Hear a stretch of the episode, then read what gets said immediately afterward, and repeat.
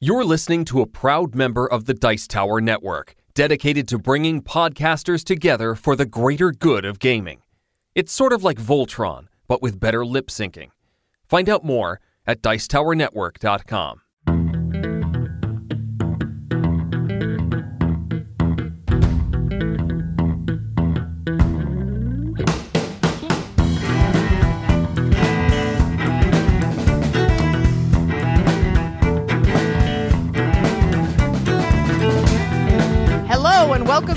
episode of the Family Gamers Podcast. This is episode 359. Hey, hello everybody.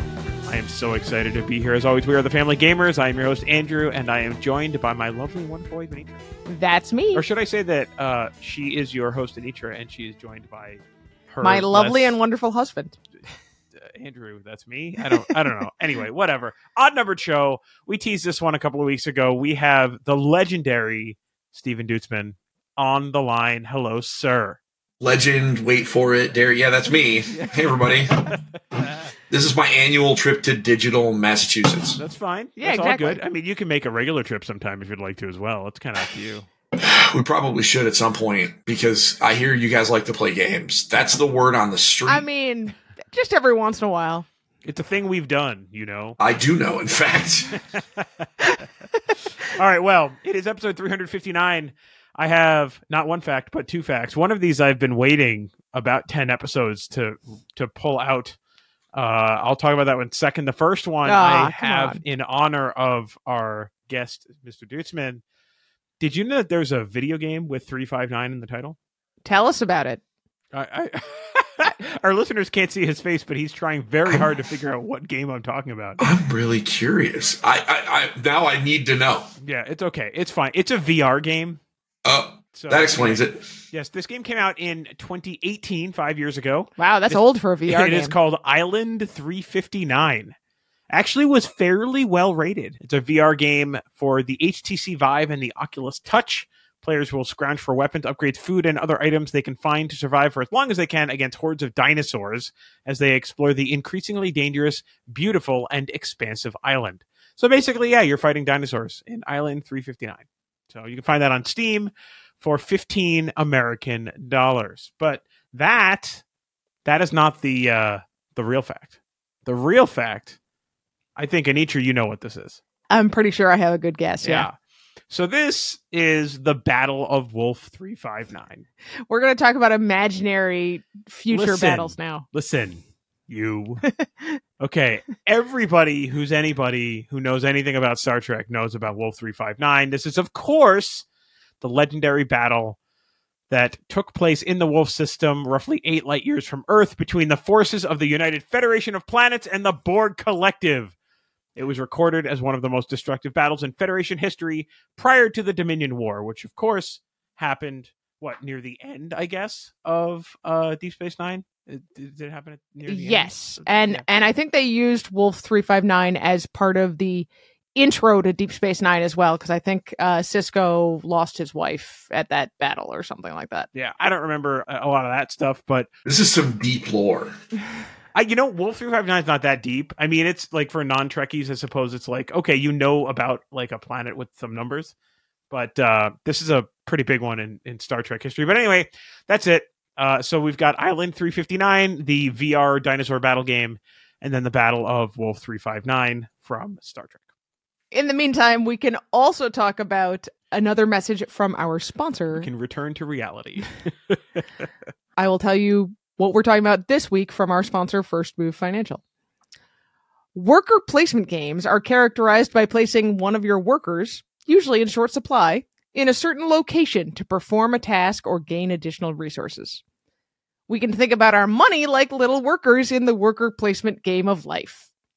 Are you putting your workers in the most advantageous places? Whether you put your workers in loans to decrease them or bank accounts to grow them, or investing in feeding your workers, all of those jobs are important. Lots of budgeting software works under the principle of giving your dollars jobs, and this is the same. If you need help figuring out where to place your little dollar workers, reach out to First Move Financial. You can find them at firstmovefinancial.com slash familygamers and schedule a call today. Thanks so much to the team at First Move Financial for sponsoring another episode of the show. Okay, so this is the time in the show when we talk about some games that we've been playing. Stephen, I suspect that the games that you've been playing are probably not physical ones, but digital ones. Although I know you play board games, you just play more video games. What have you been playing lately? Maybe give us one or two. Uh I did in fact play you know what? You know what? I in fact played a board game this past weekend and it is one that you go I mean it, believe it or not it happens more frequently than my content would um cuz the trick is uh Linda is in charge of the board games over at EFG and so um, as a result, I play a lot of games and just don't talk about them very frequently, aside from Dungeons and Dragons, which Well, uh, your we can talk about. Now Now, is your I can.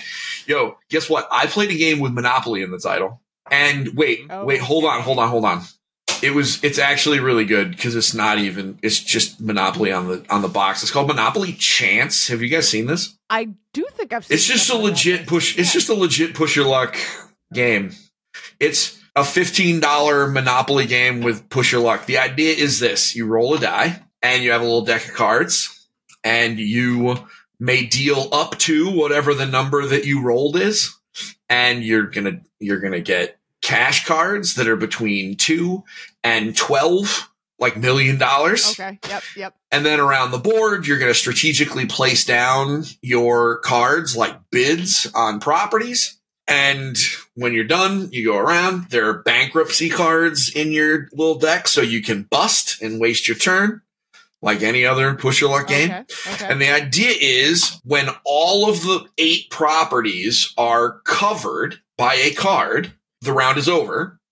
And whoever has the card that's on top, because let's say I put a five on something and Anthony or Andrew rather comes by and drops a six, he's got the winning bid, right? And so like the end of a round, everybody collects their cool little building and you put it on, you get like this cool little plastic doohickey like stand. And the idea is you're trying to build a skyline. And so it actually kind of looks really neat, like building little pieces. It's $15 on Amazon and uh, it's better than it has any right to be. My sister is not a big board gamer. And we recently went on our family like beach vacation thing in the fall. And historically, I have brought like some pretty heavy games because my mother really loves big, heavy, you know, like she wants, she, she has told me she wants me to buy Twilight Imperium so I can play it with her. Oh my god. Wow. Goodbye. like, Saturday. and I told her, I was like, Mom, this is, this is like a day. But my sister is not so much, but she will play anything with Monopoly on the box. And so, like, I, you know, like we played Monopoly Deal, and you guys know Monopoly Deal. it's yeah, not Monopoly deal's it's- great. it's it's Short. inoffensive and great and short and it's just so uh, we played Target Monopoly with her because it was like whatever. We she she likes that thing and I want to play with my sister, so I do what I got to do, right? Um, this one I would absolutely play again, and I would absolutely I would bring it to play with you guys uh, because I think it's just you know it's very light, it's very simple, and I I genuinely liked it. We played like three games in a row, and we're talking about it hours later. Mm. Yeah, I thought I thought it was great. I think Monopoly has become one of those things that it's got enough theme on its own now. Like it lives in so many people's imagination as like that's what a board game is. That it is relatively easy now for folks who are game designers to build on that Monopoly idea and use it as a way to shortcut to a couple things. So like you mentioned, there's eight properties around the board and you're bidding on them by placing your th- and I was looking at a picture from Amazon, but I probably would have been able to picture it anyway because I know what a Monopoly board looks Yep. like. I know what Monopoly, you know, houses and hotels look like. And Yeah. the cards in this game look very much like the cards from Monopoly Deal. Uh, so Yeah. it's a great way to get people started on these other games that are simpler and more straightforward and not going to cause you to want to kill each other by the end Yeah. by using this game that everybody else knows. Honestly, uh, my my mother and I went for a walk afterwards, and we talked like I absolutely, you know, if my sister was not supernaturally stubborn, I am certain that I could use this as a okay. Well, you liked this. Here's like 50 other games that share the core mechanic of you get to go and every time you go there's a risk that you screw yourself and you know whatever. Like that core mechanic is there um and it's a little crunchier. Maybe the theme is a little different whatever. And she would probably love them. She just doesn't like anything that's not monopoly. And that's that's just it's and when i say supernaturally stubborn like it, I've met you, Stephen. I, I have an idea. she's related to me. Um so the uh with that said here's what i want to know. Thought experiment amongst the three of us. What if I photoshopped the word monopoly onto like acquire Actually, And brought a that. place to start. Yeah. Yeah. and like brought that to the next Sea Spray weekend? It was like, hey, hey, sis, how about this monopoly acquire? and just, just little white lie. And she's all in and like, you know, buying the squares and going crazy. Is that unethical? Uh, I mean, un- unethical at this point is a is a kind of a loaded term, right? Like, is the intention that when you're done, you will reveal to her that she actually likes other games, or are you always going to leave this as an unknown? Oh, I don't know. I think well, okay. So here's the the real truth about me is that I talk way too much crap to not reveal it like in the middle. Like the first time she was the first time she took a turn and was like, "Hey, this is pretty good." I'd be like, "Ha, I got you." I can't I don't think I don't think I could keep it up a whole game. Um because I really like to talk trash. It, I'm sure that shocks both of you. I'm, I'm Great. What? I, I'm near near speechless. I know you're like, wait a minute. Steve likes to talk trash. Talking trash is my favorite part of board games because in video games, I'm playing against people who are either not there or are not people because it's the computer. But like in board games, I have other people and I can absolutely talk an unending amount of smack, Mhm. even from behind. So like even playing a game that I'm losing, like I can. That's like my favorite part. So I don't think I could ever let that victory go unclaimed until the end of the game. I mean, then then I I feel like I don't know. I, I mean, if if it's a, thought experiment, so I can say ridiculous things, right? Like, so if she had taken a vow of of no no games other than Monopoly, if she had promised some, had committed to some kind of cult that she would never play a non Monopoly board game, and she you you you know got you suckered her into something and she had to live with the real life ramifications of being swindled by her brother, then yes, I think that might be unethical. But if it's Probably just still worth it though. Um, I mean, probably maybe. still worth it You know, though. that's like that's like when you talk your little brother into saying a bad word in a different language and they don't know what they're saying, and then you get them in trouble for it. Like that's borderline unethical. Still worth it though. Um, still worth it though.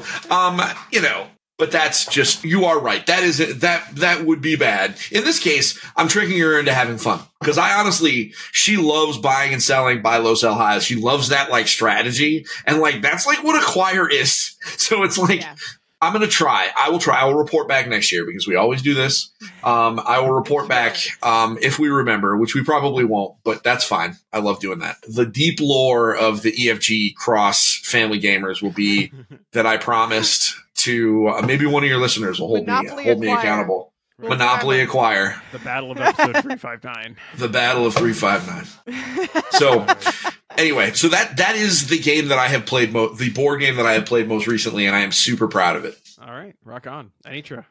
All right, Andrew, should we should we talk about some board games or should we flip it on its head and talk a little bit more about the video game that we've been playing together? I feel like we could talk about that video game. I feel like Stephen has probably played it, and if he hasn't, then he's going to learn about an amazing game. That's true. Go ahead. I, Uh, have we brought it up on the show before? Uh once. Okay. So we have started playing this game called Escape Academy. Oh, I know Escape and Academy. it's Yeah. fantastic. It looks like there's a way to play it solo, but we're only playing it as a co-op game and it's great. Yeah, Couch Co-op, Escape Academy. It's good stuff. This Yeah. is a, I mean, it's a first-person escape room game, and you know, Anitra and I are playing it literally as if we were in a physical escape room, except they can actually do things like flood the place. Yeah, that's what I was going to say is I mean, it feels like going to an escape room or going to a place that has a whole series of these and be like, which one are we going to pick today? Mhm. Except that because it's a video game, they can do all kinds of things that they would never do in real life, you know, and make you feel more tension and more like there's danger there, which has been really cool. Yeah, this is a game that really they do a good job of making you feel smart, not not making you feel like you figured out the gimmick of the puzzle. You Most of the I mean? time. Yeah. which speaks to good puzzle design is what it does. But uh, it, it, it's it's really good. I, I don't I don't really know what else to say. There is some DLC. Um, this is something that you know, and again, Stephen, we've talked about this a million times. Uh, Escape Academy is on Game Pass, so that's Natural why we're choice. playing it. We love Game Pass around here. We yes, do. we do. I- I'll talk about a board game. So, uh, anybody who pays attention to the Family Gamers on social media saw that we got a shipment this week from Flat River Group. They have I saw that. of really, really great brands that they represent. Some of them are in-house brands. Some of them are just brands that they kind of do the representation for, sort of like the the old vestiges of what Luma used to do.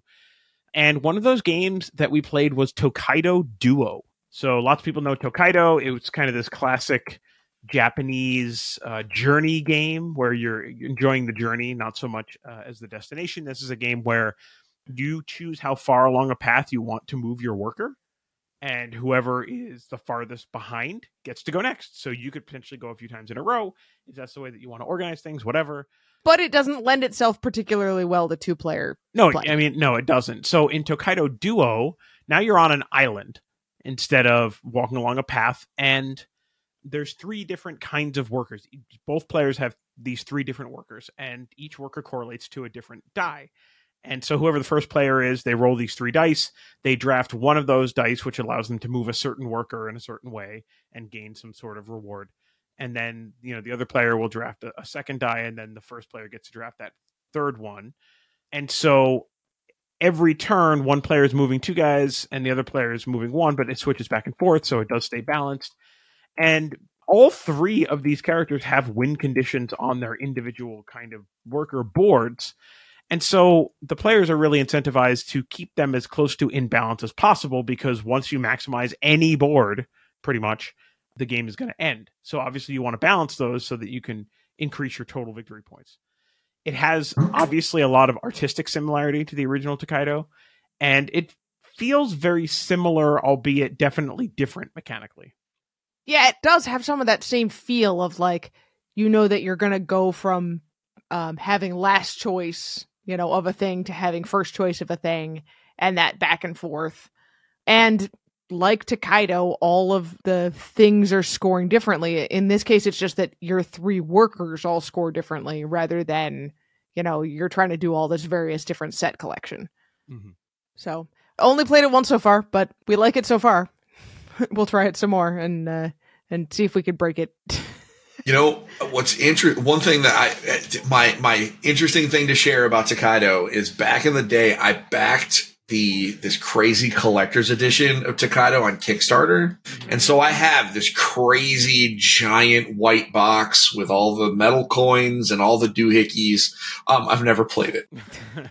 but it sure does look nice on your shelf, I bet. Oh, it looks amazing, and I love it, and I can't wait to play someday. I know that it's one of those games that like I could play with my mom, and she would really, really love it. There you go. That's like that. Trust me, it's a better experience than Twilight Imperium. Um, yeah, probably. The, the, uh, we'll talk. We'll we'll talk about it because I actually. I, I have my mom is very. my mom's weird. My mom's weird, but um, yeah, yeah, all our it's. moms are weird. It's fine. Yeah, all Dude. of our moms are weird in different ways. My mom is probably currently playing uh, Final Fantasy 14 or something like that. I mean, Final Fantasy, Final Fantasy 14 is pretty cool. Um, and I can't. It's kind of weird for a grandma. I can't judge because I have three monitors and two of them have two World of Warcraft accounts. Simul like right now, so I This wasn't judgment. This is just it's weird for a grandma. That's all I'm I saying. mean, that's fair. That's fair. I am not a grandma, so I kind of get away with it. With that said, fun sidebar while we're talking about moms. Um, my mother almost bought a PlayStation 5 a month ago. She had it in her Amazon cart. You know why? Why? Would you say, is it for Spider Man, Steve? No, not for Spider Man, although she does love superheroes. Was it for God of War for some reason? No. Was it, it- no, it for the Avatar Pandora Far Cry game that's coming out in December. She is, without question, the biggest Avatar fan on earth. I think she likes it more than James Cameron. that's funny. Um, like I'm joking, but like I'm kind of not joking. Like she really loves that. And so I showed her a trailer for the game because I know she likes Avatar. And you know, I mean, it's, it's a PS5 game trailer, right? So like it looks sick and it's pretty and you know, it's Avatar stuff. Yeah. And so then she was farting around on her phone and we were hanging out on their back deck, you know, just talking, visiting. And she hands me her phone and she's like, is this what I would need? Oh my! And I was like, what? For what? What do you need? Like, why do you need one of these? Well, I want to play, you know, what if I wanted to play the Pandora game? And I was like, wait, hold on. Mom, it's a first person shooter. So, like, that's like one heck of a way to get into games. Man. But, like, um, and so the, we compromised. And by compromise, I mean I talked her down. so I'm I'm gonna buy the game when it comes out and I'm gonna go and I'm actually gonna play. I'm bringing one of my sons, and I'm just gonna play the game in her living room and like hand her the controller if she really gets excited. But I, I suspect that she's just gonna want to sit and eat snacks and like watch me like Watch. blow up sure. Sure. like whatever Marines they are. But like that's who my mom is. Like she's you know she's almost bought a PlayStation. I'm I'm kind of glad that I was there because she might have done it. I mean, Um, and- the, you know funds. Like she can do what she wants. I mean, you're right. I mean, at the end of the day, she's a grown adult with grown adult money. It's not like I would have like scolded her like a child. I can't believe Like, you, mother. I can't believe how dare you. It's more like a really nightmare scenario for the one weekend that you would that she would play the game. Mhm. Uh, just borrow mine. just I've got it's fine. We can let it go for the weekend. But anyway, I just thought I'd share a little anecdote. We we we pretty much never stick to the script when I'm here. Never. No, not even close. script. What script? I don't even know if people know there is a script. But that's fine. Whatever. Uh, fun fact: Andrew does do runs of show. He doesn't ever really bother to send it to me because he knows I'm just going to ignore it. Yeah. I just throw it behind me. I'd be like, "What's a run of show?" Yeah. We just tell stories and talk about stuff. That's fine. We can do that. Uh, gosh, I don't know, Anitra. Do you want to keep talking about games? I, I mean, let's talk about a couple more games we've been playing. Okay. Another one that we got from Flat River Group to try out is this game called Purrfect Match. That's purr like what cats do. yeah, because it's a game about cats. It's about uh, running a cat cafe and ha- trying to have more cats and better cats than your rival cat cafes. Yeah. Okay, so here's the deal with this game. This game is heavily luck based. I played it with Anitra last night and I beat her. We played it again this morning and she demolished me, and it was entirely because was of all the draw luck, of the yeah. cards. I mean- that's fine. There is If strategy you- involved in the game, but it Yeah, was luck sure. that made There's you some lose strategy, so but mostly it's luck, and that's okay. If you like cats and you enjoy the idea of playing a game with cards, you should buy this game. It's very simple. The game is not complicated, but the game is not so reductive that you're going to hate your life for playing it, which means that it's going to rely on the theme. The theme is cats. If you like cats, you will like this game. If you don't like cats, you won't like this game. That's pretty much it. Yeah, and I was telling Andrew the second time we played it, I'm not a huge fan of the art style on this game. It's a very flat, um, cartoony look without much distinction or outline.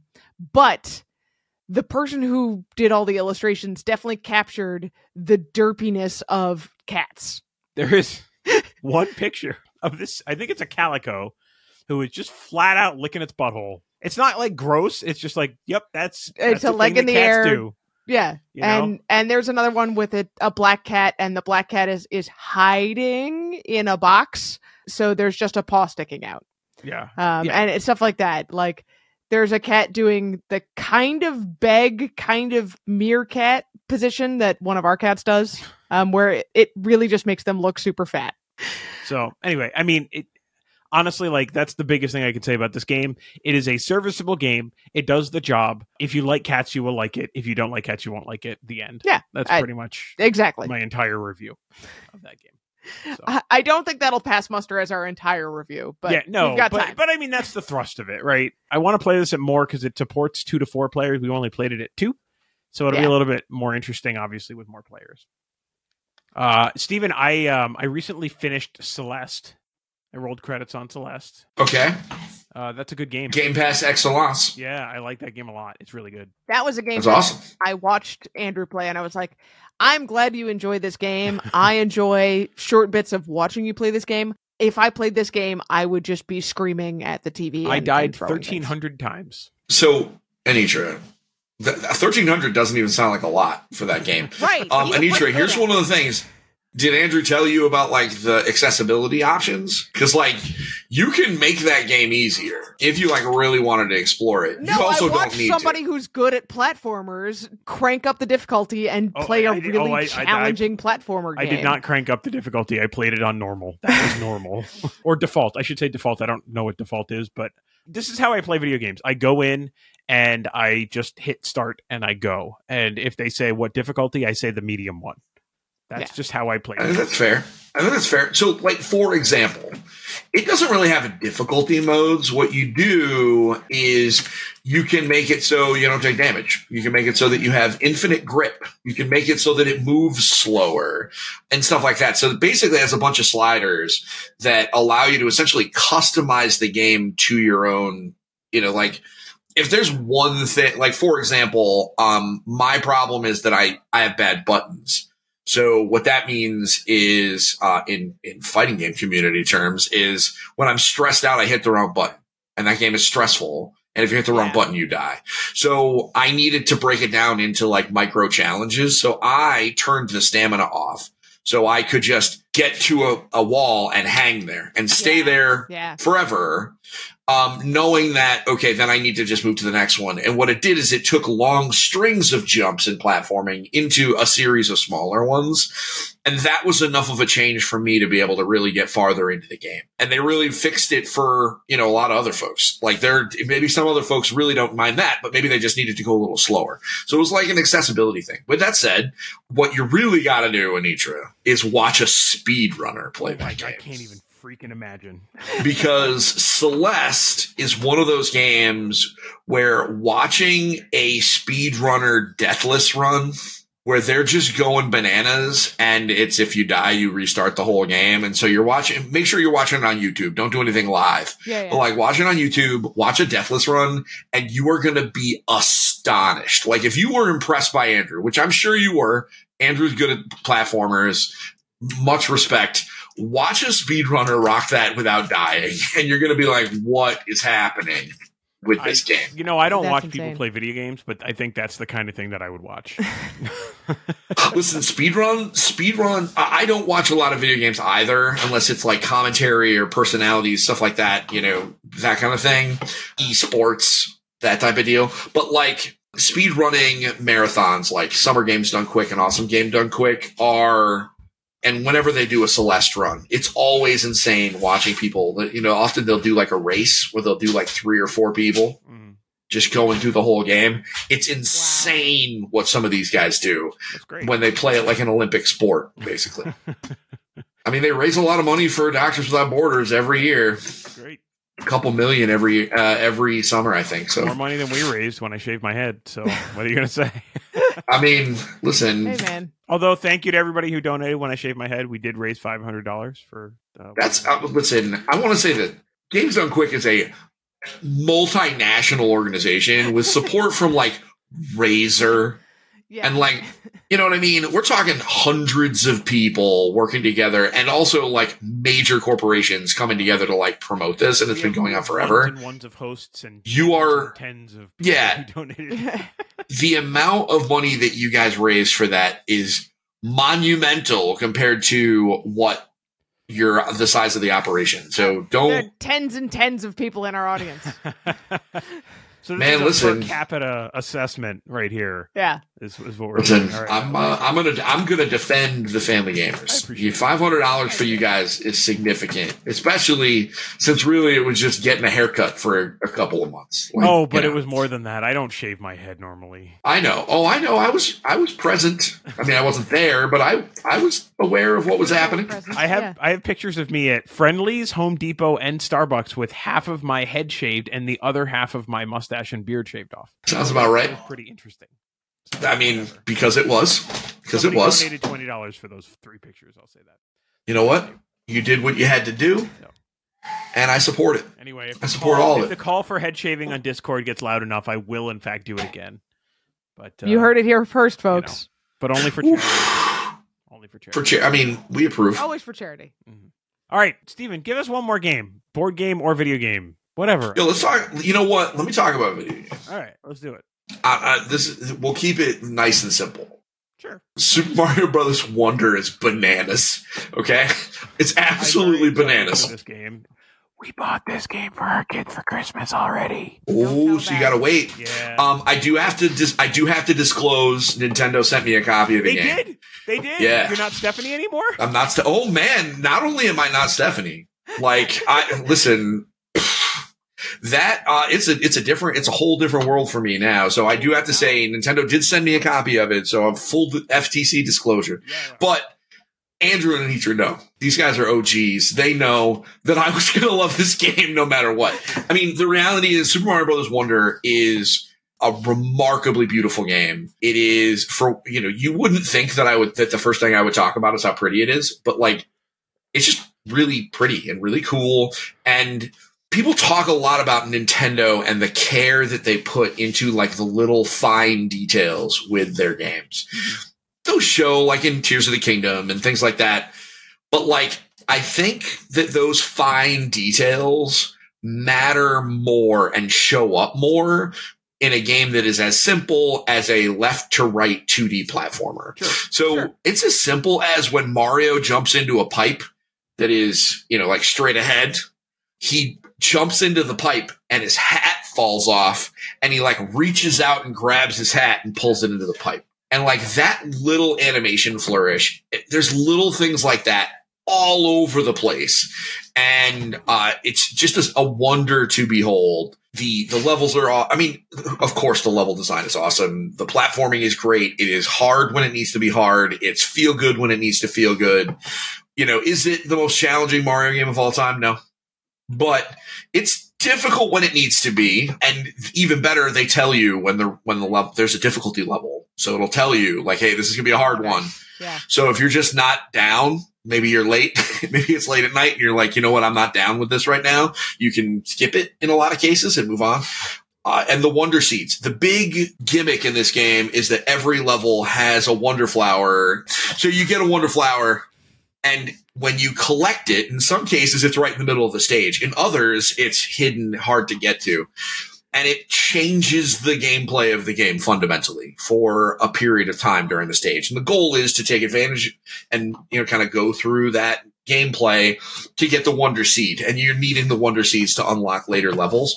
And the wonders, the wonders, the, the wonder mechanics are, some of them are as simple as the pipes start moving.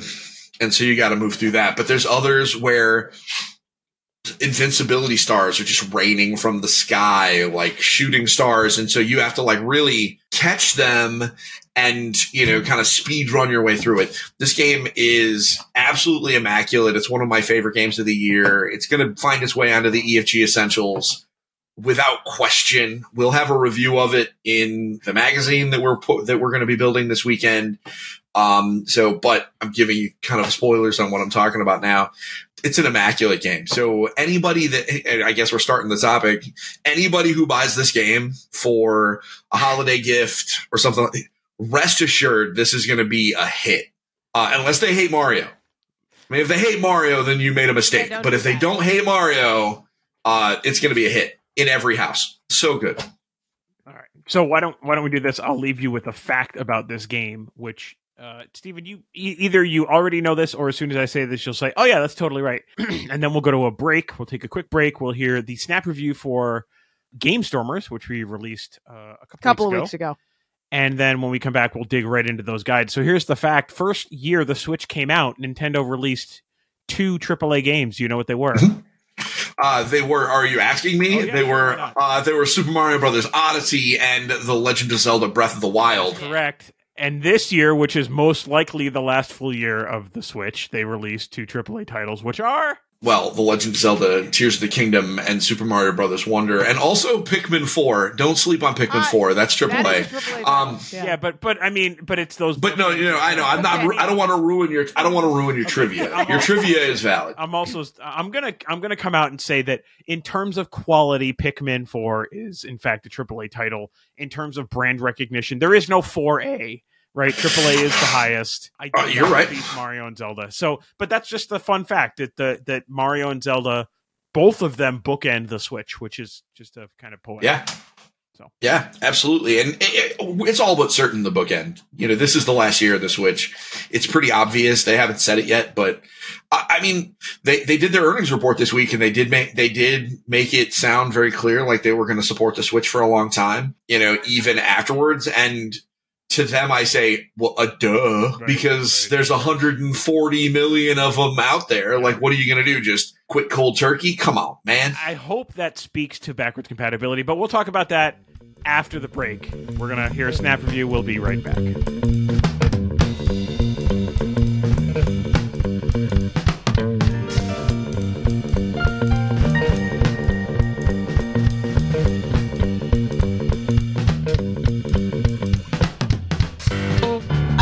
It's inevitable that after spending so much time with board games, some of us would want to make our own games. But sometimes it's hard to come up with ideas. Sometimes it feels like work. A lot of the time it feels like work. Thankfully, we live in the 21st century where just about everything can be gamified. And that's where GameStormers comes in. This is a snap review for GameStormers. GameStormers is a creative tableau building card game where you take on the role of a game designer. You'll be in a battle of three to six people all trying to prove to the elder Game Stormer that you can make the best game. It'll take you about an hour to do so. So let's talk about the art here. You have player boards and four different kinds of cards. The boards have a sketched out grid with space for several concepts. One of the unique things about Game Stormers is that because of its subject matter, it's got to touch on a lot of different genres like horror and sci fi, fantasy, and high seas, and just some general civilizations. All of these appear on different cards for storyline mechanics and items, and it's really a treat for the eyes to take in all the different pieces of art you'll be playing down onto your player boards. The graphic design does a great job at subtly reinforcing the different card types. The art is consistent across all the genres, which encourages some experimentation, like high seas with fantasy or even with sci fi. But they also obviously belong to their specific genre. You'll never wonder what cards, quote, go together. The character cards all look very interesting. They don't belong to any specific genres, but they do look like people I'd want to talk to. The art is rich and the colors are saturated. It's definitely a like more modern art style. Okay, you like the art. I do. How do you actually play this game? Well, we already touched on it at the top. In GameStormers, your goal is to have the most victory points to convince the elder GameStormer that you make the best games.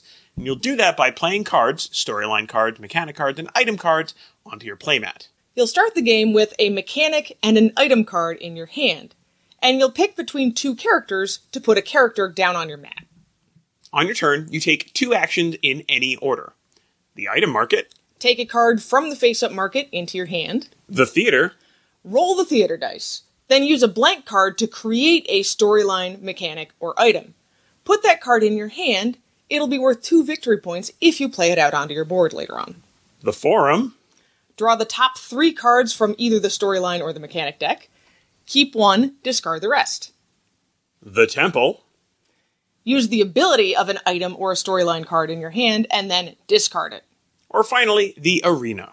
Declare that you've entered the arena and take a token. Once everyone has taken their turn, if multiple players have entered the arena, they each draw a storyline, item, and mechanic card.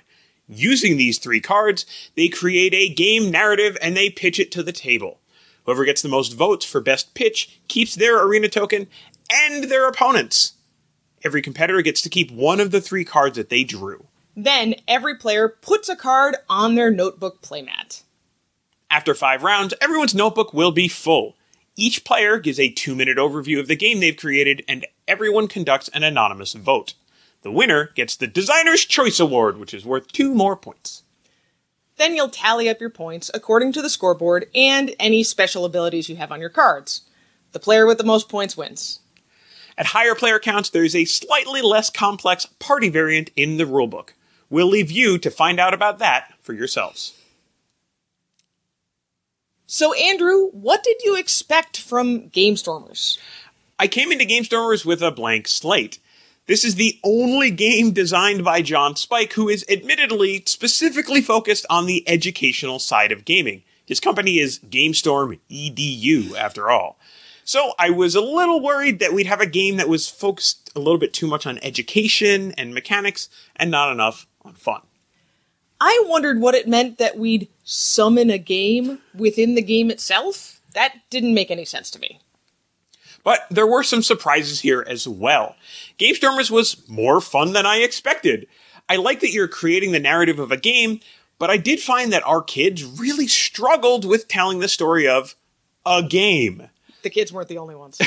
The stories they told were just stories. There really isn't enough here, even with mechanics and items, to push the narrative in a direction where you need to have the players do something. I agree. This feels like a storytelling game. The mechanics of the game are fine, but they put me into a mindset where I'm just trying to get the most points, rather than figure out the best game combination and story.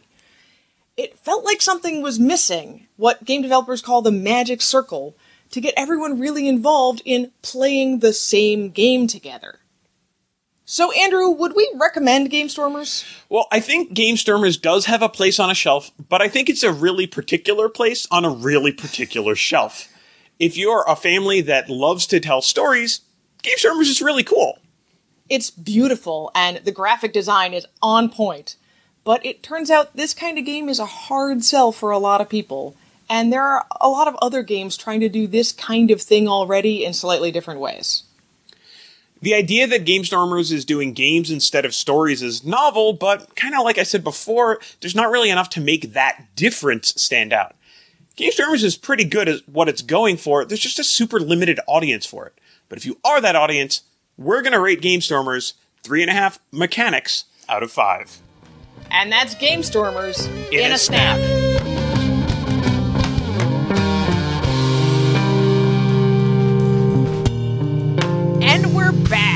Back. Oh uh, yeah, so this is going to be run by Stephen. I'm excited. Yeah, we're pretty much going to sit back and let Stephen tell us about all of the video games that we should be buying or recommending for gifts for this holiday season. Yeah, I'm looking forward to listening to a podcast instead of making one. I mean, the cool part, the, the the part that stinks though, is that like you're you you you're like gonna be a part of it, but you still got to edit it. So That's true. That's He's true. gonna So I'll listen to it, like, three times. That's all it means. I mean, so sure, let's do it. So this is our this is my annual invasion of uh the Family Gamers podcast. And so uh if you don't know, if you do know, meaning if you have listened for at least a year, you'll probably know that I run Engaged Family Gaming. We're a website. We review board games and video games, obviously. Um, I run the video game side. Uh, we've been in operation for 10 years as of this past June. Uh, and our holiday gift guide, our board game gift guide has been up for about a week. Uh, the video game guide is going up uh, now, literally, but it's going up without images just so that I can get this up to go along with the recording of this podcast and so that I can see it more clearly. Don't worry, it'll be fine. I'll fix it in post. But the gift guide for me is pretty simple. You know, we have three consoles and it's one article on the video game side where I just go through recommendations by console. It's easy to see because the, you know, it's broken down very nicely. And so I'll just go right down to them. I'll start with Xbox because uh, Xbox is actually pretty straightforward. Number one, Game Pass. If you are, yeah, it's Game Pass. if you are, um, Stop taking If the words you- out of his mouth. if you are, it's fine. If you are buying for someone who has Xbox and you're looking for something, you know, like I, I've talked about this on probably the last three episodes that we've done this on, is I think Game Pass is an important purchase for uh, anybody who has an Xbox. You can never go wrong giving them a few more months. If you buy them a month and they're already an active subscriber, it'll just tack on to the end of their existing subscription, save them a couple of bucks. Uh, it is an incredible value. There is no better value in gaming than Xbox Game Pass. I think uh, Apple Arcade competes in very niche scenarios, but Xbox Game Pass is the king right now. And it is only getting better. Um, the recent completion of the purchase of Activision Blizzard just makes Game Pass that much more attractive over the next handful of years. So if you're just looking for something quick and you need to go fast, grab a one, three, or six month, you know, whatever card you see, um, just grab it. It'll never, it, it, it always fits uh, for everybody. And even if they are young kids, this is something that I've had a lot of folks kind of ask, you know, what if I'm buying for younger kids? If it's for a family and they got younger kids in there, the Paw Patrol games are on there. Um, Ryan's Racing is on there. There are plenty of E for everyone and E10 plus games Mhm. on Game Pass, including all the sports games. They're older ones, but the sports games are on there too, like Madden, FIFA, etc. So don't necessarily panic that it's just all Headshot Central on Game Pass. That stuff is there, but it's not all of it. You guys are nodding your head. I mean, that, that uh, Game Pass kind of speaks for itself. especially in a family where multiple people game, right? Because Yep. those those Venn diagrams might overlap, but there's going to be differences, and that's for us. That's where the real value is: is the fact that we all have slightly different but overlapping taste in games. Yeah, taking that point, slightly different but overlapping tastes. It's like you know what, Andrew can get some Halo, get his Halo on. One kid can go download FIFA, and no one is hurt by that. You know what I mean? Like no one is losing out by okay, we got a gift card for a game. We can only get one Yeah.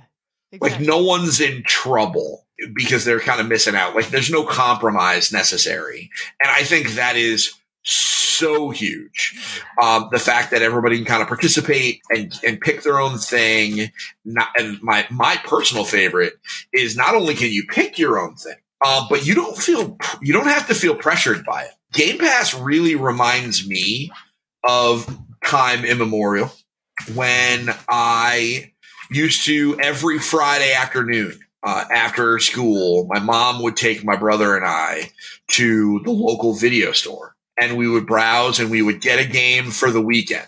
And we took some crazy risks because we're like, you know what? It's only one game. It's only for a weekend. That's what it feels like here is if there's a day where I'm like, you know what? I just want to try something. I just want to, I just want to play. Uh, I can just download it. Um, so Game Pass is crazy. I could talk for hours about all the benefits of it. There are countless top 10 lists of games on Game Pass you could look at, but that's that. So, um, uh, the first true game on the list, uh, I want to talk about Minecraft Legends because Minecraft Legends is a Minecraft themed game that is more or less a real time strategy game. Uh, it is on Game Pass because it is a first uh, it is a first party Xbox game, and so the deal with Minecraft Legends is you are a dude and you're doing dude things, raising an army of mobs to battle an army of pigmen and various other challenges. It is freaking cool, uh, and it's a it's a real time strategy game. There's really no other way to describe it. That's what it is. It's uh, done from a uh, like a third person perspective. You know, it's not Minecraft. It's never going to replace it. But I think you know, for families who have a Minecraft kid in the house that that are just looking for a little bit of a different cha- different kind of challenge, different little flavor.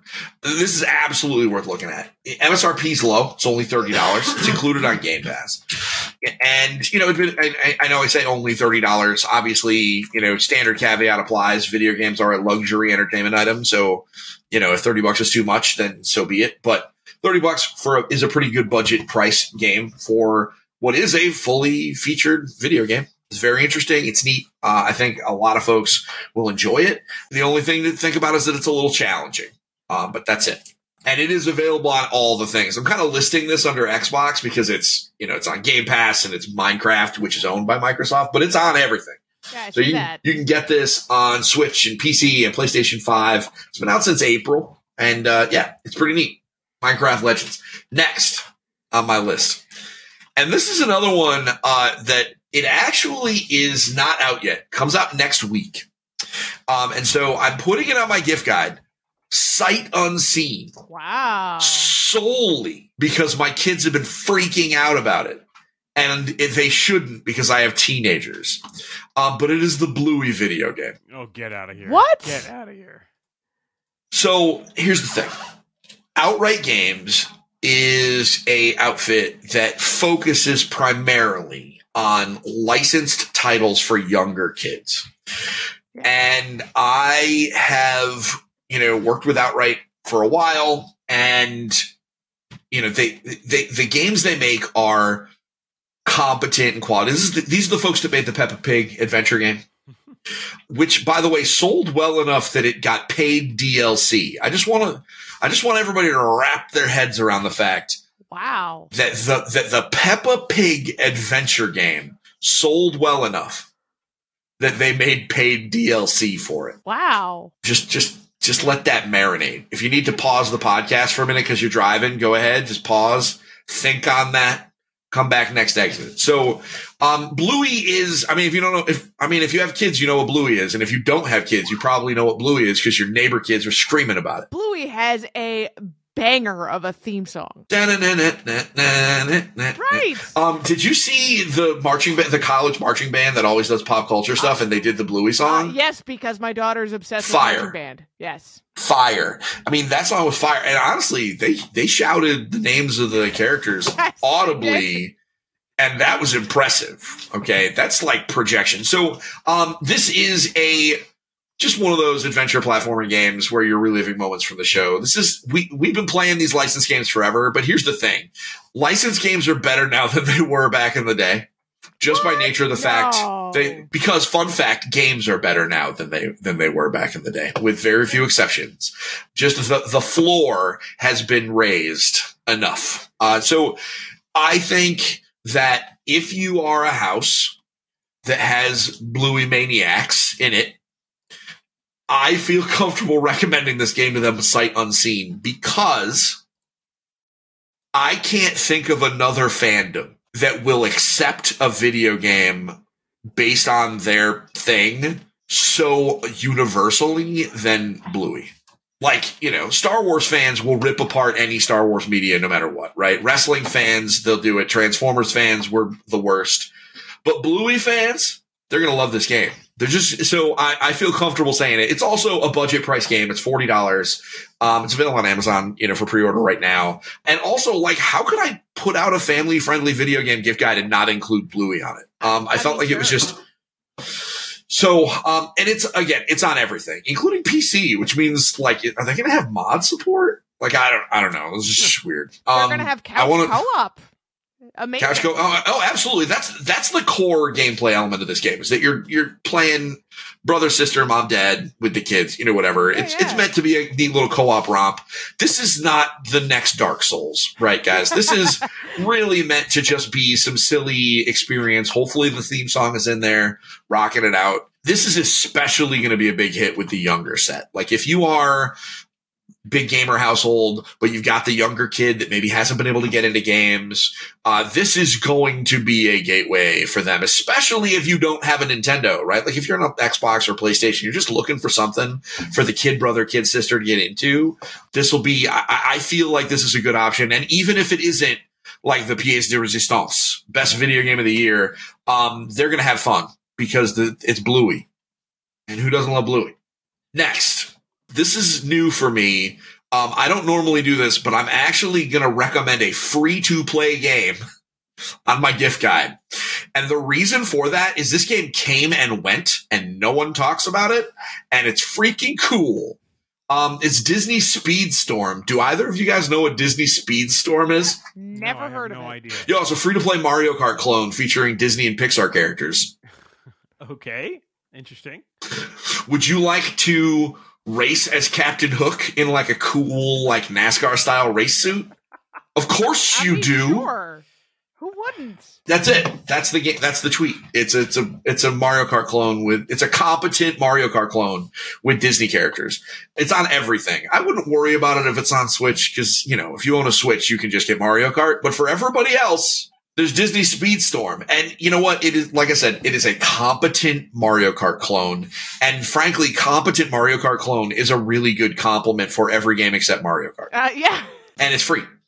Uh, you know, there's battle passes and you know monetization. It's a free to play game, but it's already on like season three of content. It's made by Gameloft, which initially gave me pause. However, Gameloft usually they do a lot of kind of throwaway mobile games, but they've been putting in work um, on Disney Speedstorm. So I included this on my on my list, and yes, it is free to play. So like legit, just download it Christmas night and then play it in the morning. It's like not real. Like I just felt like I had to include it. This is one of those things that I included, and then I was like, I got to add another game because it's not really a gift if it's a free game, right? I mean, I guess you could dress it up, but it's another one of those like if you're getting a new console, Yeah. you know, throw Speedstorm on there. It's like a bonus free game. Um, you know, Yeah. uh, so anyway, um, yes, you can race as Lightning McQueen against other racers.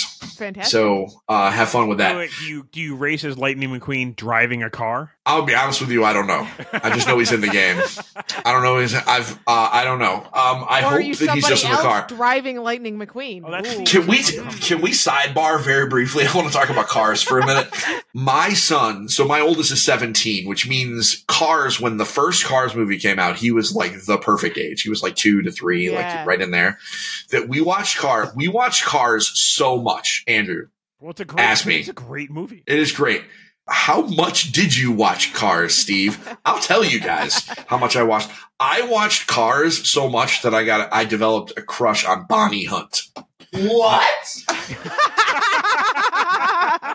Now you might say to yourself, "Who's you know what, what, who, Bonnie Hunt?" I think well, Bonnie Hunt that's must have been a voice Bo- actor for Bonnie Hunt is Helen Hunt's sister, who voiced Sally the Yeah. Porsche Ah, with the yes. pinstripes. Yep. yeah, yep. I am like, so like I I want to be very specific. I did not develop a crush on Sally the Porsche. But the voice actress, I did. There's no way around it. I can't help it. Um, so anyway, that's my cars. Uh, that's my cars related tangent. Um, that movie was freaking genius. Life is a highway, everybody. Um, so anyway, next game on the Xbox list, Hi-Fi Rush. Yep. Okay. Yep. This game's crazy. Listen, Hi-Fi Rush was a shadow drop in January of this year, and it kicked off what is without question the best vid- year in video games in history. And Hi-Fi Rush, like, it's not going to be in the list for Game of the Year or things like. There's just too much other stuff. Any other year, Hi-Fi Rush would be standing tall. It's just. What are you gonna do? Tears of the Kingdom, Baldur's Gate 3, Alan Wake 2 come running wild on you. Hi-Fi Rush is a rhythm action game made by a company that old, that used to only make horror games, and it's really just this bright and colorful dystopian, but who cares uh, game based on fighting to the beat. I will say this: I have zero rhythm. I in fact have so little rhythm that I ruin the rhythm of other people around me while I stand still. I'm like a black hole of rhythm. Um, and I was still able to play this game. The visual cues, the some of the accessibility options to make it a little bit more forgiving. This is super cool, very neat. Uh, one of the things I really like about it is if you don't like the original music that was made for it by like actual bands, you can turn it to streamer mode, and it's basically like you get a different game. Yeah, because it has non-licensed music uh, which I think is super cool. Uh, this is a very neat game. If you are buying for someone who really loves them some action games and they're just looking for something a little different, number one, it's obviously on Game Pass, but it's a budget price game. At least compared to other AAA titles, sixty bucks, and it's really good. It's really good. I think everybody, sh- if you own Game Pass, you just you owe it to yourself to download this and try it. Yeah, we we definitely tried this. Uh, I don't know, six eight months ago, and Yeah. it was uh it was an interesting thing to try. It is definitely not for everyone, but it is especially for fans of action games. This is a different experience that is very, you know, that, that is worth looking at, especially if you have Game Pass, but it could definitely comes highly recommended from me. Um, it's going to find its way into our Xbox Essentials without question when we do the update. Last couple, uh, for Xbox. Th- these are some multi-platform games that they're just going to get talked about here for the first time. Uh, if you if you're buying for a Star Wars fan, there was a new Star Wars game that came out this year. Nobody's talking about it anymore because every other video game came out and it was all super great. But this is the sequel to uh, Star Wars Jedi Fallen Order. This is Star Wars Jedi Survivor. Guess what? Uh, it is two things that are really important. One, it's a sequel to a game, and it, they basically took everything in the first one and made it bigger, better, faster, stronger. The other thing is, and this is something that is not often talked about, is this is a family friendly Dark Souls game. it's a Souls game. There's really no other question about it. This is combat that is slow, methodical, fair but punishing, um, and is rated T for teen, which is something that is not common amongst the Dark Souls, the Bloodbornes, the Lords of the Fallen, etc., the Lies of P. Those are all horror games, for lack of a better term, and this is not. It is a Star Wars adventure game. So if you have somebody that wants to play a really hard game, and you know that they're up to the challenge or they're interested in that kind of a challenge, but you're not quite ready to have them set foot into a gothic horror nightmare universe, have them run from Darth Vader. It's arguably scarier, but like, you know, it's rated T. So Andrew, you, you, you look like you want to say something. I do, I do. So this is a game that came out earlier in the year, and I have definitely had my eye on it. Given that this is a single player game, Yep. even though it is the first holiday season that this game is hitting, do you expect discounts on this one to Oh yeah, this is absolutely going to be a. This one is going to be a great one to keep your eye out on for Black Friday. Yeah, that's, I that's- think- probably will be buying this game. It, you know, whenever Black Friday. What is that? In a couple of I mean, this is an EA game. Mhm. Um, EA games are often. I mean, you think about Madden, right? Like, As soon as I buy like- game, it's going to go on Game Pass because the EA Play. Like I know that already. I mean, I think that is likely, but at the same time, the predictability of you know buying it at half price right? and you know because it's pro this is probably this is one of those games uh, that would absolutely like if you were waiting or you know you absolutely look to this one this is a next gen game so ps5 xbox series x it's absolutely gorgeous and the key here is that it is a dark souls game this game is hard so if you're buying for someone that is up to that challenge or interested in that challenge make sure you do that if they're just looking for like some arcadey action, maybe find maybe find something else because this is a difficult game, but it's a really cool Star Wars adventure. I think Star Wars Outlaws next year is going to be a nice little arcadey romp. This one is getting down with your lightsaber uh, power fantasy. So uh, the next one is Street Fighter Six. Uh, which is funny. I get to bring it up on the Xbox. It's actually on Xbox this time. Listen, it's the best Street Fighter ever made it's such an amazing experience. They added a whole bunch of single player stuff, uh, with like a weird campaign mode where you're making a character and all this stuff. If you do not like Street Fighter, do not buy this game because it is Street Fighter. Straight up. But if you know somebody that's like, man, I really want to play a fighting game, um, here's the advantage the Street Fighter has. Street Fighter is not Mortal Kombat 1. In that, you can play this in front of polite company and they will be maybe weirded out by Chun Li's jiggle physics, but Chun Li will not disembowel someone in front of grandma. Not going to do it. She's just not. She will kick them many times. Uh, but it's, you know, Street Fighter is weird, whereas Mortal Kombat is vile in Gross. great ways. I mean, I love me some Mortal Kombat, but like Street Fighter is weird. And man, Ryu looks so good.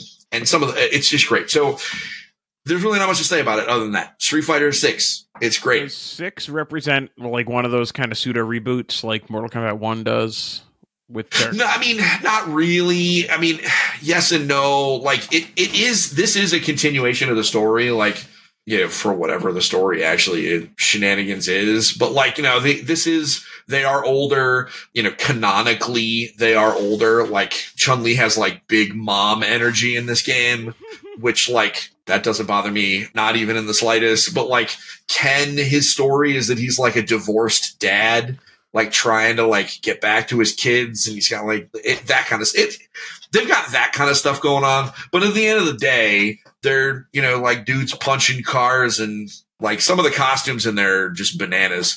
They um you can buy the Ryu Power Ranger costume. So anyway if, if you don't like Street Fighter don't buy Street Fighter. But if you like Street Fighter and you somehow don't have it already this game is definitely going to be on sale for Black Friday. Buy this game.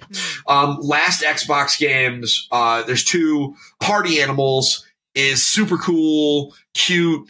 You're, it's like a physics fighting game where you're like these adorable Yes. little animals doing stupid crap.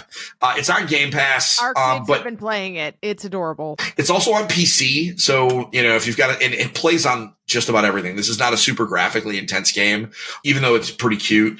Um, this is a $30 game. It's E10 plus. This is meant to be stupid. Bring this, throw the, throw controllers at the cousins and Mhm. torment each other for a few hours. Mhm. So lastly, one for the grown-ups, Starfield. Here's my question. Do you like space crap? if you like space crap, then Starfield is something that you should look at if you have an Xbox, or uh, for someone you know for someone that owns an Xbox if they don't have it.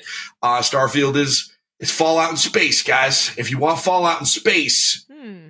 it, it's Fallout in space. If you do not want Fallout in space, I highly recommend not playing Starfield. But the reality, though, is there's a lot of people that want Fallout in space, myself included. So this is one of those neat adventures. Also on Game Pass. So yeah, that's the Xbox. That's the and it's on Game Pass. Just about everything I listed here, with the exception of Star Wars, which will come eventually because of a partnership with EA and Street Fighter. But even Street Fighter Six might find its way out of Game Pass eventually. All these things are either free or on Game Pass. Blue will definitely be on Game Pass too. Outright does partnerships with them. It'll just probably be in the spring. Um, moving on to uh, Sony, and I'll go fast through some of these because some of these are summer reruns. It's weird that I'm going to bring up a Sonic game. No, it's not. And- are good. Like I'm, ex- I'm excited for the Spyro games coming to Game Pass because of the Activision purchase. Like those games are all good. I mean, I, I I am not a Sonic guy, but I recognize his place in video game canon. Sonic Superstars is a 2D Sonic game that is not Sonic Mania 2, and that is deliberate. This is more of kind of an exploration game uh, where you're kind of collecting power ups that help you. You know, the, the chaos gems give you different movement powers, uh, which is admittedly interesting. This is, you know, it's a multiplayer game too. Uh, so this is another one where you can kind of get everybody on the, ga- well, up to four people, uh, and into the game at once. It's on everything because of course it is. It's Sonic the Hedgehog. Uh, it, you know, if you are a parent who loved you some Sonic the Hedgehog and you want to share that experience with your kids, this is the 2023 way to do that. And I think, um, while I may personally think that, uh, Sonic Mania probably, you know, cheaper, and I think Sonic Mania is the best Sonic game. This certainly looks awesome. The music is great. The level design is cool. And the exploration mechanics with like the new, like little superpowers. I can't, it's hard to argue with it. Other PlayStation games, Octopath Traveler 2. I'm going to mention that one. Octopath Traveler 2, we actually reviewed it in the summer issue of our magazine. Uh, dude, I love this game. Octopath Traveler 2 is a turn-based role-playing game about eight characters. Get it? Eight. And they're on their different paths Mhm, and they mhm. all come together.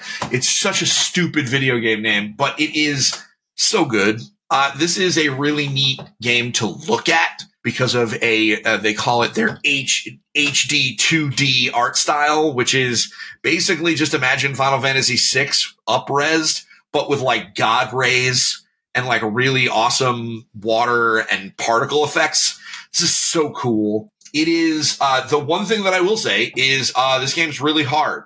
But if you know somebody that's really interested in turn-based role-playing games and they don't own this yet, I definitely think uh, this is on PlayStation, PC, and Switch. I definitely recommend this for folks that love that are interested in turn-based role-playing games. Maybe somebody that loved them some old school Final Fantasy, but don't want to play the new action-oriented Final Fantasy games. I think Octopath Traveler is kind of moving into that realm. So yeah, I, I'm a big fan. And uh, the remaining two are for the grown-ups. Uh, one of them is uh, Baldur's Gate 3, which is this is Dungeons and Dragons. Do you like Dungeons and Dragons? Then perhaps you would like to play Baldur's Gate 3 because it is very literally Dungeons and Dragons with a level 12 uh, level cap because they didn't want to code higher level magic. And I don't blame them. I wouldn't either.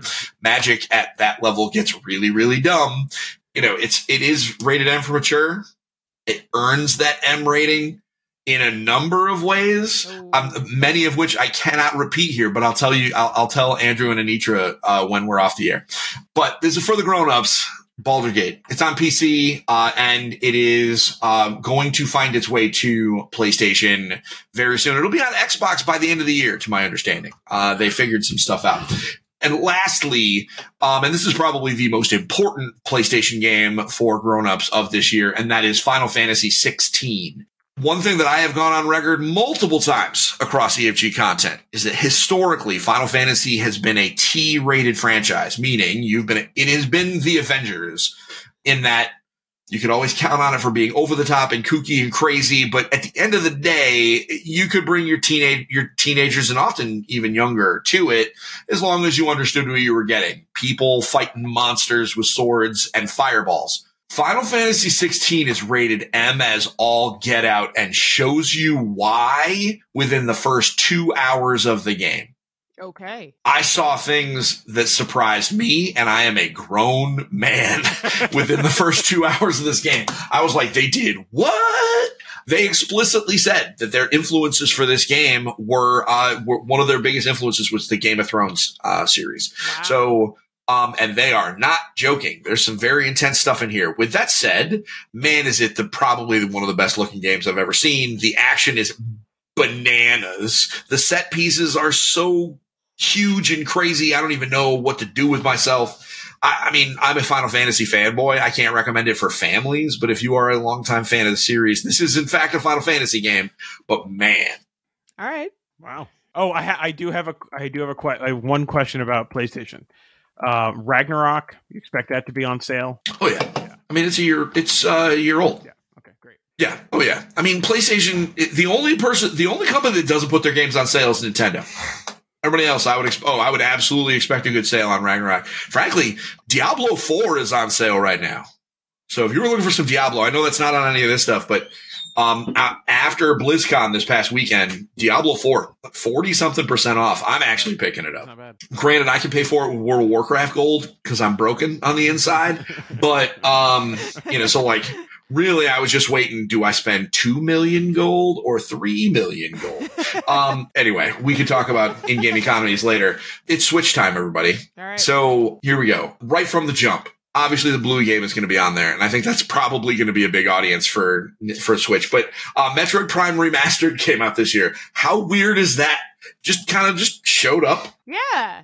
Metroid Prime is one of the best video games ever made. Period. Full stop. The end. Metroid Prime Remastered is one of the best games of all time. Remastered to be even better, Maybe I'll actually play it now. and it's forty bucks. I played the first one. I didn't get super far in it, but I I played like a half an hour of the first. I one. liked way more of Metroid Prime than what I tried of the original side-scrolling Metroid. See, and I'm the games. opposite. Oh, I mean- and I'm a side like that's my jam. We already talked about this with But Celeste. but this should be telling because I'm normally not a big first-person shooter fan. Listen, like if they're you want really to spend hard forty for bucks me. on this game, I will gladly play it. And and Metroid Prime, both the like Do it. control structure worked out okay for me, and it was compelling enough that I wanted to keep playing. Sure. it is improved on the Switch. So, um, if there were quality of life issues that you had with the original one, control wise, etc., they are improved. This is a remaster in the Nintendo sense of the word, where they took what was already a masterpiece and they fixed stuff. So, uh, highly encourage this one. All right, So it is rated T for teen. With that said, it's rated T for teen largely because it's kind of intense. You are the only real character in this game and you're exploring spooky environments, fighting monsters. There's a little bit of like monsters blowing up into green goop or whatever, but like this is not the end of the world. I would feel comfortable playing this with younger, uh, with younger kids, assuming they're okay with spooky environments, right? You know? Yeah. So, uh, next, uh, Kirby's Return to Dreamland Deluxe. That also came out this year, and this is a remake of a Wii game. Now this is uh, this is not new on the Switch. Andrew and has seen me talk about this before, and Nitra has probably heard me talk about it too. That pretty much uh, everything that was out on the Wii or the GameCube has been pulled forward onto the Switch. Why? Because of course they did.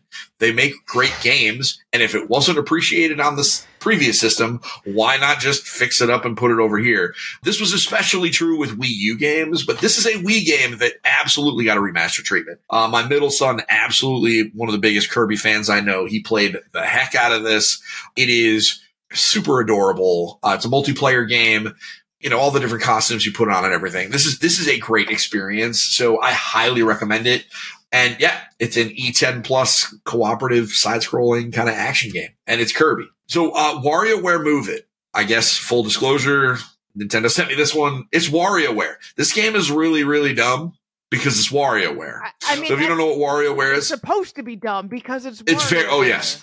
If you on, if, if you want to go look at one of our shorts, we actually did put a YouTube video up with a seven second clip of my two sons and my five year old nephew playing this game. Um, and so they're doing like this dance move thing where they got to put their hands in the air and like kind of wiggle. And he decided that his version of wiggling was headbutting my teenager. and Like it's just, it, and he's he got points. Uh, it was great. This is a fifty dollar title. If you don't know what WarioWare is, basically it's mini game collections, but they are micro games, meaning you're doing something real dumb for a few seconds at a time. like a Uh, minute it's- or less most of the time, right? Oh yeah, ex- oh, minute or less. Some of them are seconds, where it's like you're Yeah. just kind of doing a thing. This is really meant if you have a kind of if you're the kind of family that loves to grab controller, stand in front of the television, and do stupid stuff. This is your jam. Uh, Legend of Zelda: Tears of the Kingdom. There's really not much else I can say. This is probably one of the best games of the year. Probably one of the best games ever made. It is the sequel to Legend of Zelda: Breath of the Wild, which is my favorite Legend of Zelda game of all time. I think this game just it, it falls ever so slightly just under the weight of its own success. Like for me, there is just so much stuff going on here that it's really hard for my ADHD addled brain to finish it and keep it going. Because I actually have not beaten this game yet, uh, because there's just so much to do, and that is kind of cool. Like this is one of those forever games where you will just never run out of things to do or explore, etc.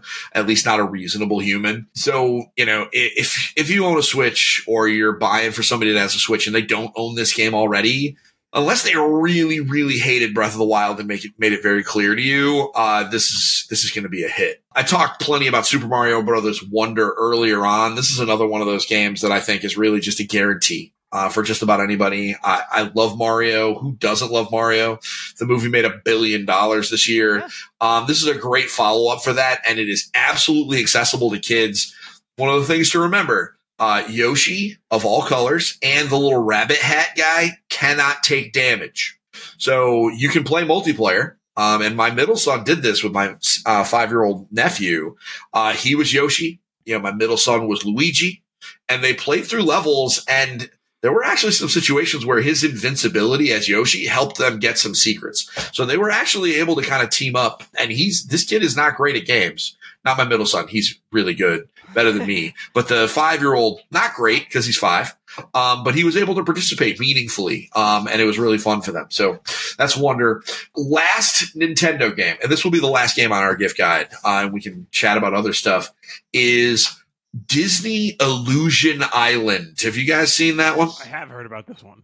Not me. Disney's Illusion Island is baby's first Metroidvania. That is not how they pitched it. That's not what they said it was going to be. But then we played it and we were like, wow, this is baby's first Metroidvania. If you don't know what a Metroidvania is, everybody, Metroidvania games are based, it's a portmanteau of Metroid and Castlevania kind of squished together. And the idea is these are games that have big sprawling maps where you progress through them, get powers, and then backtrack to places where you were previously to overcome platforming challenges, break through barriers, etc., so that you can kind of further explore the map. So you do a lot of backtracking, but as you go, you gain more skill and power, etc. Um, and that you do this only you do this with the 2023 kind of animated style of Mickey, Minnie, Goofy, and Donald, and it is That style is so weird. It's definitely aiming for a throwback to a hundred years ago, but it's not a hundred years ago. I don't know. Yes. Yes, that it, it is absolutely like they're trying to recreate like the Steamboat Willie art style, Yeah. but with modern technology. You know what? It's dynamic. It's interesting. I like it. The music is great. The level design is cute. The art is wonderful. It- for Disney fans, this is definitely one that is worth taking a look at. It is worth mentioning. This was published by Disney, um, not by Nintendo. So this is one of those games that you may actually see on sale on Black Friday. Traditionally speaking, first party Nintendo games never go on sale. They're 60 bucks forever. Maybe you'll see it go down a little tiny bit, but They have a digital sale where it's like buy two games for a hundred bucks or something like they, that. they had the voucher thing. Nintendo had the voucher thing. Not going on still. I don't know. I don't know that I really call Yeah, I, my understanding is yes, it is. I don't know that I call that on sale. On sale, that's like a buy a. It's like a pre-order promotion for me. But you're right. There are ways to get first-party Nintendo games for less than full price, but they're never. It's not like Black Friday. You can count on Tears of the this. If Tears of the Kingdom were made by Sony, I would be telling you, hey, don't buy it today. Wait until after Thanksgiving. You know, it's gonna there's gonna be a Cyber Monday sale, and that's just not likely to be the case. Whereas Disney Illusion Island, I would absolutely uh, expect to see this on Cyber Monday. You know, at you know thirty bucks or something like that. The only criticism for this game is that it's short. It's not super long, but that's okay. Nowadays, I I really feel like a game that is fun and a really good experience, even if it's not the longest thing. I mean, you're not beating this in an hour, but 150 hours of gameplay, this is not. This is really more about just kind of the experience. That's our gift guide, guys. That that's the stuff that we're recommending across all three platforms. And I again, this is the best year in the history of video games, full stop. Because I missed half the releases this year. Like this is what we're recommending, but there's so many other good games that came out for all three consoles. Sure. Man, that's a lot. That was like drinking from the fire hose, I think.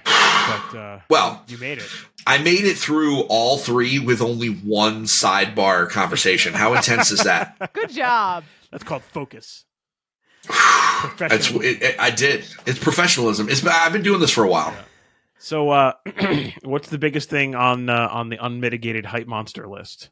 For futures, Sure, why not? man. You know what? Can I be can I be real with you? We wouldn't have it any other way. Uh, honestly, the thing that I am looking forward to the most right now, if truthfully, is uh, playing the Avatar Pandora game with my mom. Aw, It, that's a unique experience where I get to, you know, kind of. I, I- I've never really had that where she was excited to play a game on to see a game on its own merits. Like, you know, every once in a while I'll bring a PlayStation over or I'll set up a thing and be like, "Hey, wow, look what video games did." And usually it's like a Final Fantasy, like the opening cinematic or whatever, Sure. right?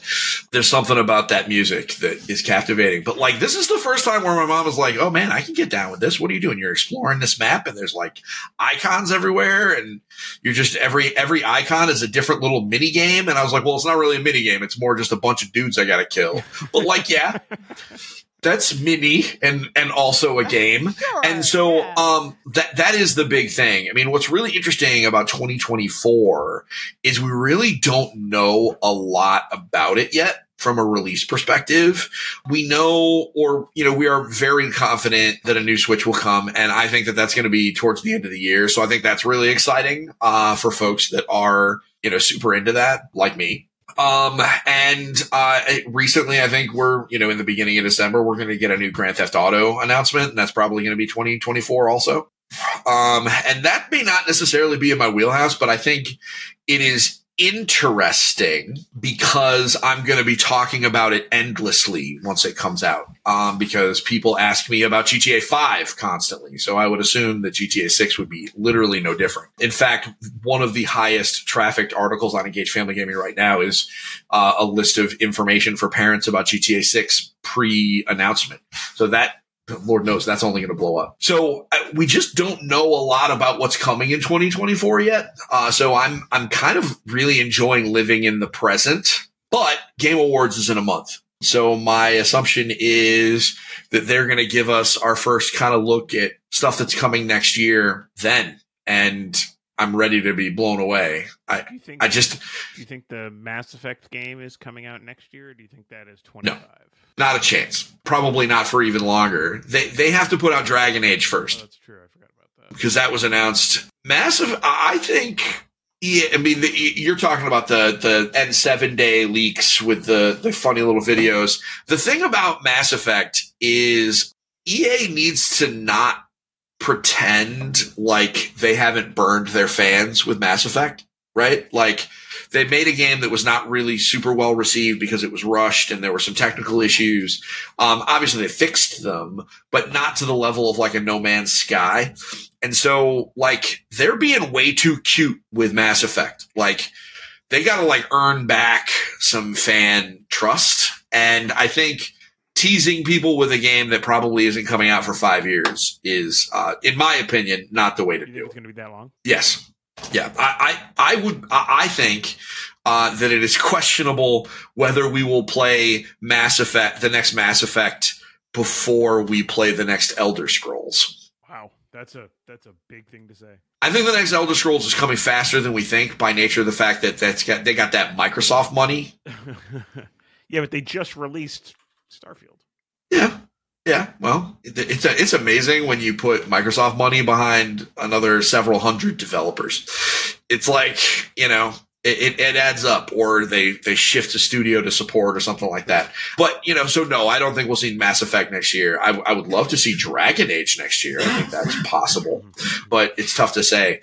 It's kind of wild. You know i'm quietly really hoping that the princess peach game that's coming out next year is as cool as it looks i'm kind of nervous that it's going to be like a weird mini game collection unintentionally but like the design on it looks awesome. P- Princess Peach, especially now that they've kind of redesigned her a little bit to look more and kind of feel more like her movie persona yeah. than, you know, the old school stuff. Um, just because I think that's just a better look for her, you know, stronger, um, more able to, you know, like just not the damsel in distress. I think that's important if she's going to be carrying her own game. So I'm looking forward to that. But man, I got no idea. There's just, we know there will be games, but my fear is no matter what comes out next year, it's going to feel like a letdown because 2023 is the best year in the history of video games. Fine for me because I will be spending my time catching up. From same on some, you know, on some level, you know, I'll still be working on it. I mean, next year we'll I'll get to play World of Warcraft: The War Within. You know, so I'm looking forward to that too. So new WoW expansion too. So it, it's going to be, I mean, it's going to be a good year, right? Like video games are awesome and they are always awesome. And even an average video game is still cooler than an afternoon sitting around bored.